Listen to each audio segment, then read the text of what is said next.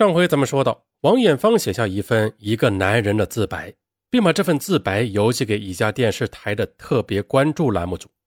王艳芳还在信封上特别注明了，让收信人半年之后才可以打开看。没有人知道这半年时间里，去意已决的王艳芳是怎么过的。按照他自己定下的时间表，在二零零六年六月八日是半年的最后期限。但是在这个期间，没有任何一位领导主动找王艳芳谈，也没有任何一个知心的朋友能够从旁规劝他。二零零六年六月一日，王艳芳将自己那间六七平米的平房过户给了小女儿，又将房子以小女儿的名义租了出去，并预收了三个月的租金三千六百元钱。随后马上又拿去还了所有的赌资，还完之后，自己身上只剩下几十块钱了。拿着这点钱，他已经无处可去。最后，王艳芳只好挤在院子里一个熟人的家里住了几天，静静的等待着六月八日的来临。二零零六年六月八日上午十点三十分，王艳芳肩挎着一个黄挎包来到了研究院。他的挎包里是一把菜刀和一把一尺多长的水果刀。王艳芳就这样揣着力气，先来到四楼陆院长的办公室。由于这几年来，王艳芳老跑到办公室里找领导，双方虽然经常在屋里吵架，但也未曾动过手。因此，进门之后，陆院长对他是没有任何提防。而王艳芳，他进门后就把房门反锁上，拿出尖刀对陆院长说：“我原来就跟你说过，我活够了。今天我是来带着你一块走的。”陆院长一看王艳芳拿着刀，连忙上前抱住王艳芳，大声的喊道：“你要干什么？快快来人呐！”但此时菜刀已经雨点般的砍在了陆院长身上，陆院长当场死亡。就在这时，楼下的员工听到楼上有动静，急忙跑了上来，见王艳芳拿着血淋淋的菜刀，都吓得跑开了。王艳芳就这样提着菜刀和黄挎包，直奔三楼米书记的办公室，但是办公室里面没有人。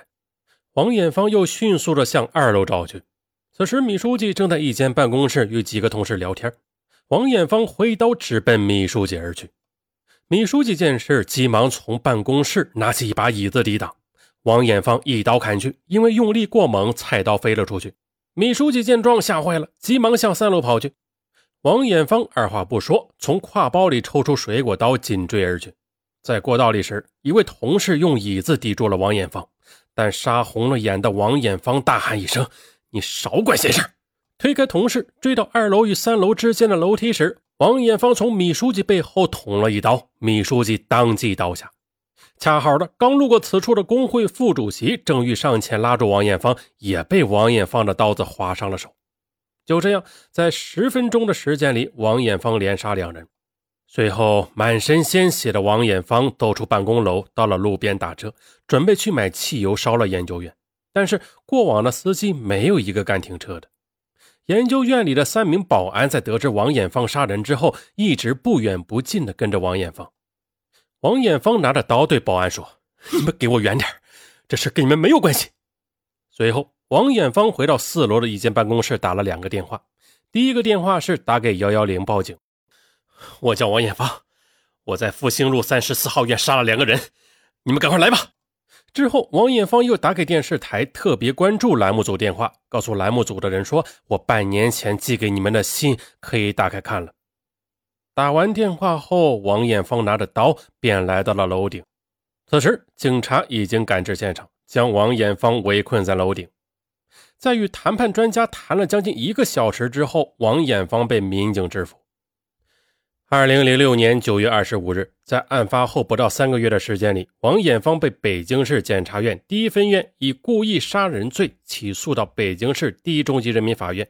在法庭上，王艳芳对自己杀人的罪行供认不讳。二零零六年十月二十四日，北京市第一中级人民法院以故意杀人罪判处王艳芳死刑，剥夺政治权利终身。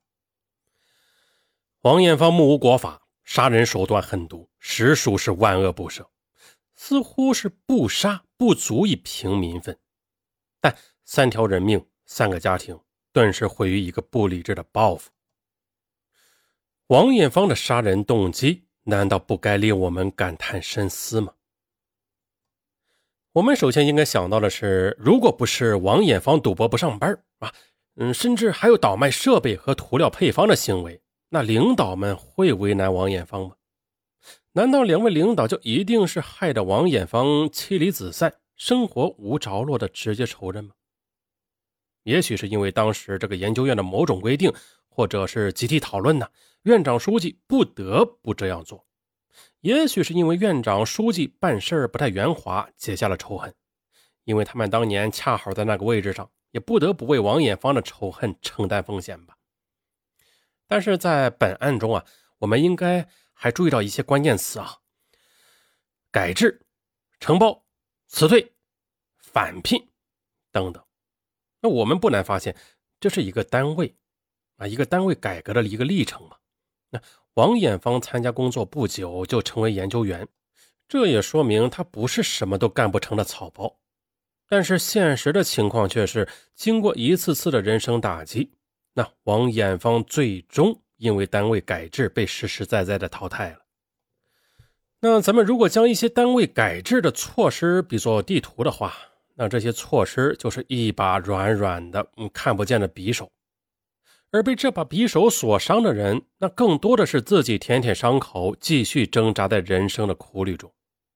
但是，总有不堪重压的人会走极端，王艳芳就属于后者呀。而凶手王艳芳在杀人时连地图都免了，直接举起菜刀就砍向领导，那这种行为也是令人发指、令人深思的。善待别人就是善待自己。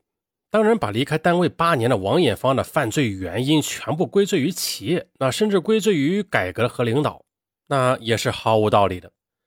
根据有关材料证实啊，研究院在两位被杀害的老领导的带领下，曾经获得过几十项省部级的科技奖，其中这个陆院长个人就曾获得过国家科技进步二等奖，他是享受国家级特贴的国内知名专家呀。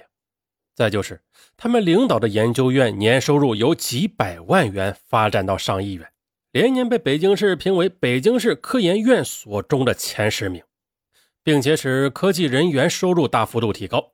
研究所里的广大员工非常爱戴、尊敬这两位老领导。猛的一看啊，这起血案猝不及防，突然发生是偶然事件，但要看到王艳芳的复仇已经酝酿了八年。这王艳芳早就存在害人之意、杀人之心了。很可惜，直到王艳芳杀了人之后，人们才知道，他真的敢杀人，而且是连夺两命。人死不能复生，他的罪恶造成了几个家庭的悲剧，造成了恶劣的社会影响和难以挽回的损失，代价实在是太大了。那要改变王艳芳在工作生活中的态度。要阻止他杀人的暴行，外因还是应该也能够发挥积极作用的。很重要的一条啊，是要让他能够看到工作的前景和生活的希望，体会到人间的关爱和社会的温暖。当然，同时也要让他知道国法无情。总之是要让他明白是非和利害，抱有生活的希望，也要对国法有所畏惧。我们的每个干部，特别是领导干部啊。应该关心一下身边那些需要关心的人，帮他们一把，也许就拔掉了引爆仇恨的导火索，也就会使他们放下即将举起的屠刀。